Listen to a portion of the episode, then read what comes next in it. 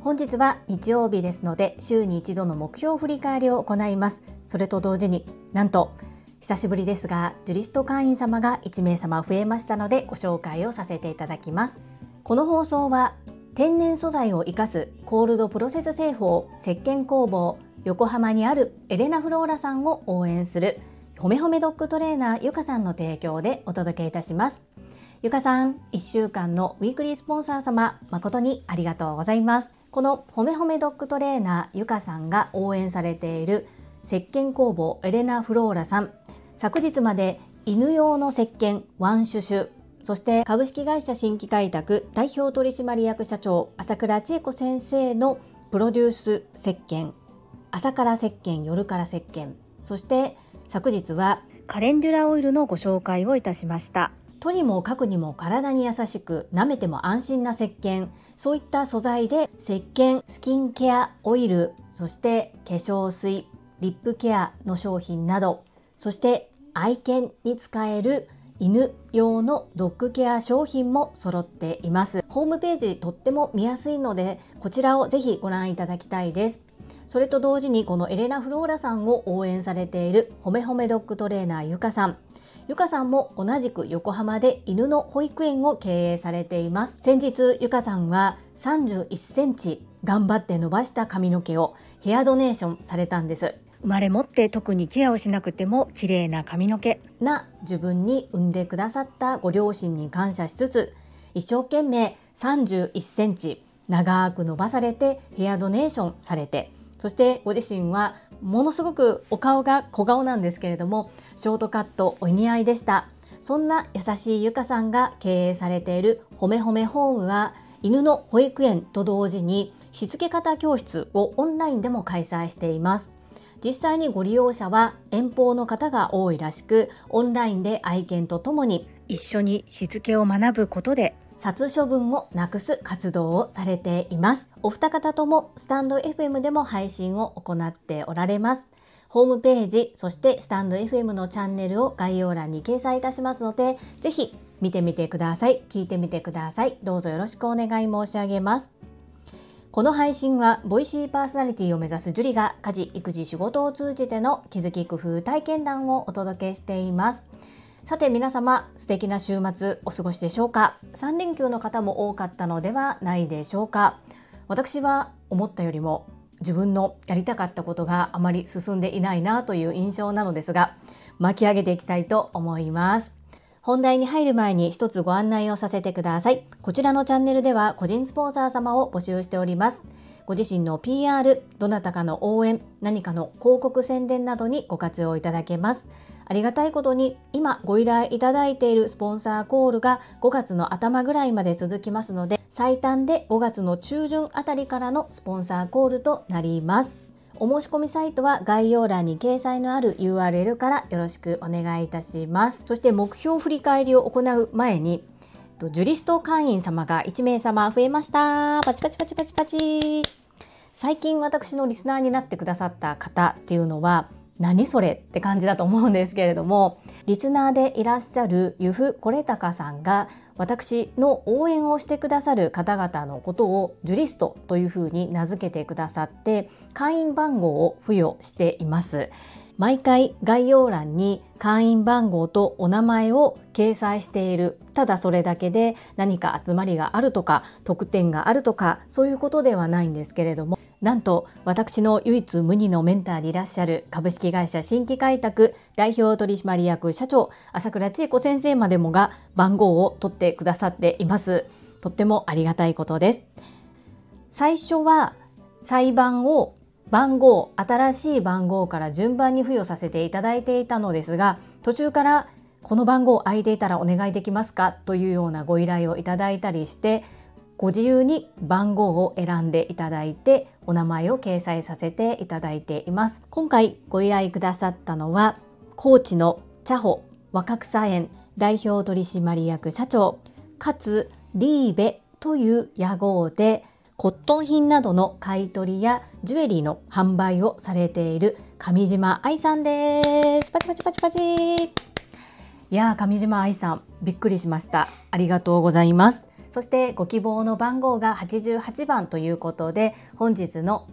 配信から88番のところに上島愛さんのお名前を掲載させていただいて配信を行ってまいります。なんだかねちょっと偉そうに言っちゃってますが、もうファンクラブとかそんな大それたものではなくって、単純に私を応援してくださっている方々のお名前が載っていますので、よかったら概要欄見てみてください。そしていや私も樹里さん応援しますよっていう方もしいらっしゃいましたら、お好きな空いている番号と掲載名をお伝えいただければ、毎回配信の際に概要欄に会員番号とお名前を掲載させていただきます。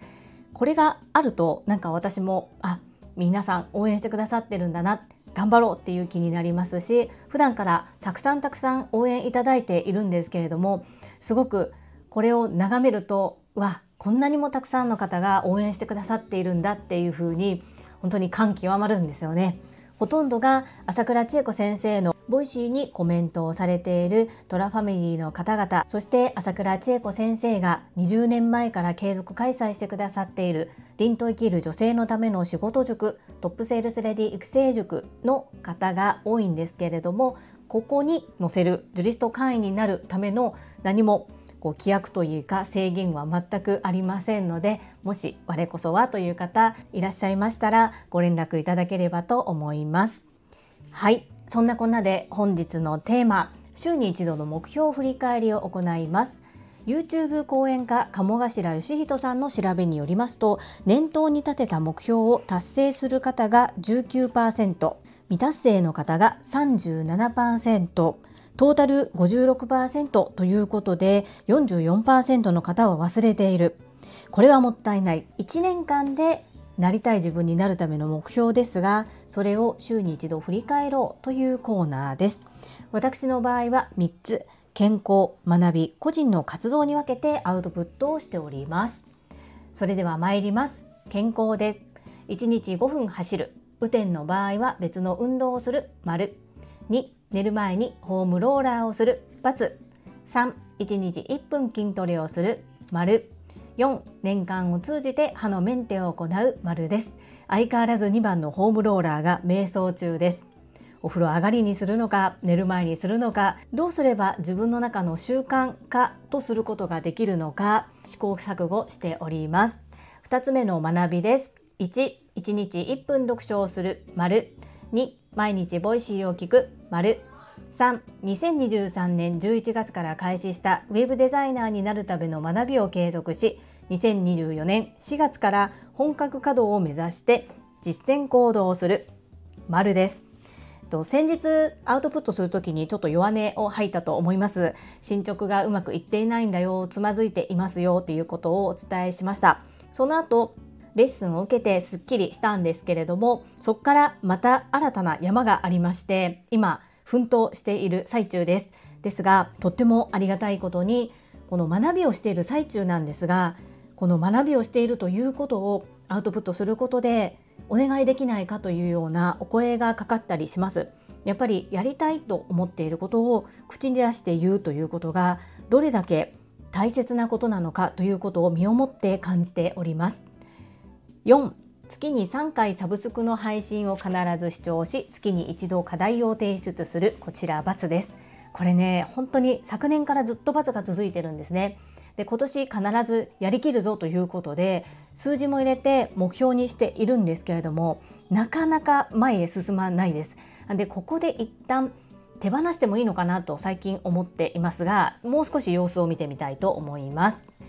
最後3つ目、個人の活動です。1、大阪万博への関わり方について真面目に考える、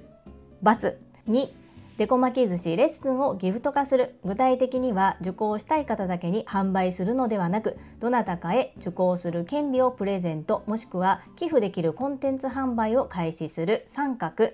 3、LINE 片付けをはじめ、訪問しなくても片付けのサポートや悩みを解決できるコンテンツをリリースする、△。4、月に一度確定申告に向けてデータの整理を行う、△です。はい、ほとんどが×か△なんですが、これいろいろと、自分の中で思考はしています。そしてその整理がまだできていなかったり、案は浮かぶけれども実践行動に移せていないとか、そういった形になるので×三角なんですけれども、無駄な×三角ではないかなというふうに受け止めております。はい、以上が私の2024年の目標と振り返りとなります。皆様はいかがでしょうか。ご自身の手帳に振り返るもよし、ノートに振り返るもよし、特にアウトプットの場がないという方はこちらのコメント欄をご活用いただけると、コメントにいただいたものは私の声で読み上げさせていただきます。これ私1年以上続けているのですが、やっぱりやっているのとやっていないのとって全然違います。2024年になった時に、このね目標振り返り自分のためのような配信になってしまうので、2週間に一度にしようかなとかいろいろ考えてみたんですけれども、やっぱり週に一度の方が私的には活も入りますし、見直しにもなるし、本当に自分のためになっているなと思っていて、どちらかというと自分向きの配信で、聞いてくださる皆さん向きではないとは思うんですけれども、今後も続けてまいります。一緒に振り返っていただけたら嬉しいです。どうぞよろしくお願い申し上げます。本日は週に一度の目標振り返りをお届けいたしました。この配信が良かったなと思ってくださった方はいいねを、継続して聞いてみたいなと思っていただけた方はチャンネル登録をよろしくお願いいたします。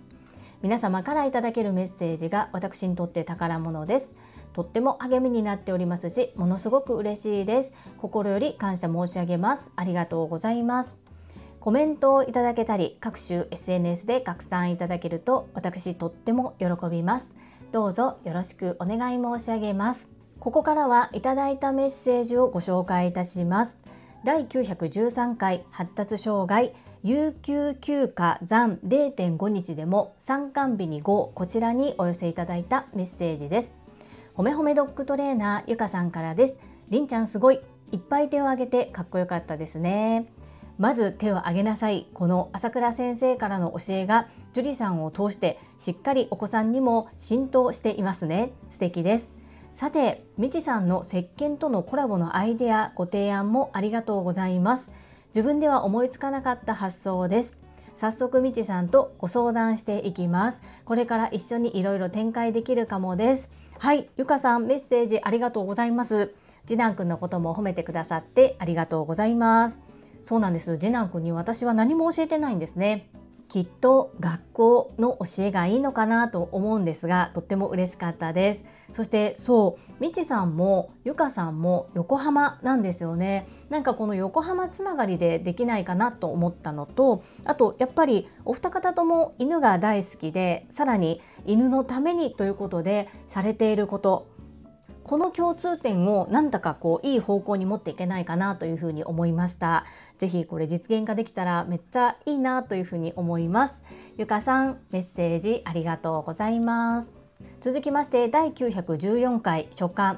トークイベントに参加して、こちらにお寄せいただいたメッセージです。かよさんからです。ジュリーさん、めちゃくちゃ素敵なツーショットのお写真ですね。朝倉千恵子先生とのリアル対面おめでとうございます。くす玉、今回は参加できませんでしたが、蔦屋書店さんには行ってみます。そして心配、矢印、信頼、ついつい心配して口出ししちゃいますが、パをラに変える大切なことを教えていただきありがとうございます。かよさんメッセージありがとうございます。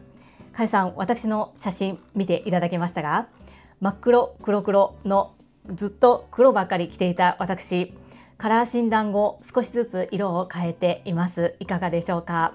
はい、朝倉千恵子先生と初めてリアルでお目にかかりました。そうですよね、かよさんも関西在住ということでお会いできたら嬉しかったんですけれども、またの機会にということで蔦屋書店さん絶対行ってみてください。多分半日ぐらいそこで過ごせちゃうかもしれないです。すごく私感動しました。今時の本屋さんってこんな風になってるんだなっていうことと、やっぱりオーディブルなどの耳から読書が入ってきていることで、いろいろとやっぱり戦略といいますか、販売方法を工夫されてるんだろうなっていうところも目に行きました。おそらく高級な文房具もショーケースに入って展示されているような形で販売をしていたりとかで、すごく素敵な雰囲気でしたので、ぜひ行ってみてください。この朝倉千恵子先生に教えていただいた心配のパの字を信頼のらに変える、これは私初めて聞いた時衝撃的だったんですけれども、子供を心配しそうになったらいつもこれを思い出すようにしています。ただ闇雲に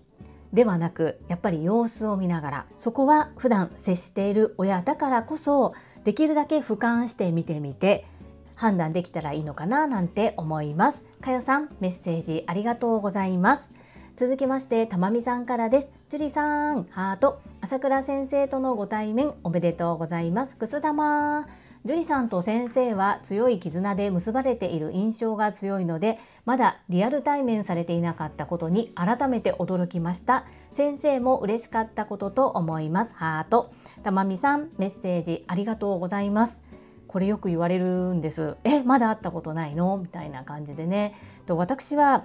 TSL に入るまでの約1年間ぐらいずっとボイシーリスナーだったんですよ。そして TSL もずっと自分とはかけ離れている世界だと思って、すごい塾だなっていうふうに、本当に自分とは全く関係ないという感じで見ていました。一ボイシーリスナーとして、朝倉先生がこんなに大切にされている塾なんだ、そしてすっごい方々が集まっているんだっていう、なんだろう、自分は全然関係ないっていう角度でずっと見てきたんですね。で、そんな中、たまみさんと同期ですけれども、2022年にオンライン版 TSL 第7期を受講させていただいたので、その受講させていただく前に体験会に入ったのが、オンラインでお会いしたのが初めてです。で、そこから TSL は授業が8回ありますよね。そしてグループコンサルもあるので、約10回ぐらいでしょうか、オンラインでお会いをして、でベースキャンプもなかなかこうリアルで顔出しで入れることが少なくって、 2,3 回ぐらいですかね、顔出しで入ることができたんですけど、あとはもう耳だけ参加だったり参加できなかったり、そして昨年オンライン版 TSL 第9期を受講させていただいたので、オンラインでも多分トータル20回ぐらいお会いしたっていう状況で、リアルは一度もお会いしたことがありませんでした。今回もいろいろと調整に難航して、たくさん応援はさせていただいていたのですが、自分がいける状態ではないというふうに思っていたんですけれども、これは本当にりんちゃんの成長もあって参加が叶いました。たまみさん、メッセージありがとうございます。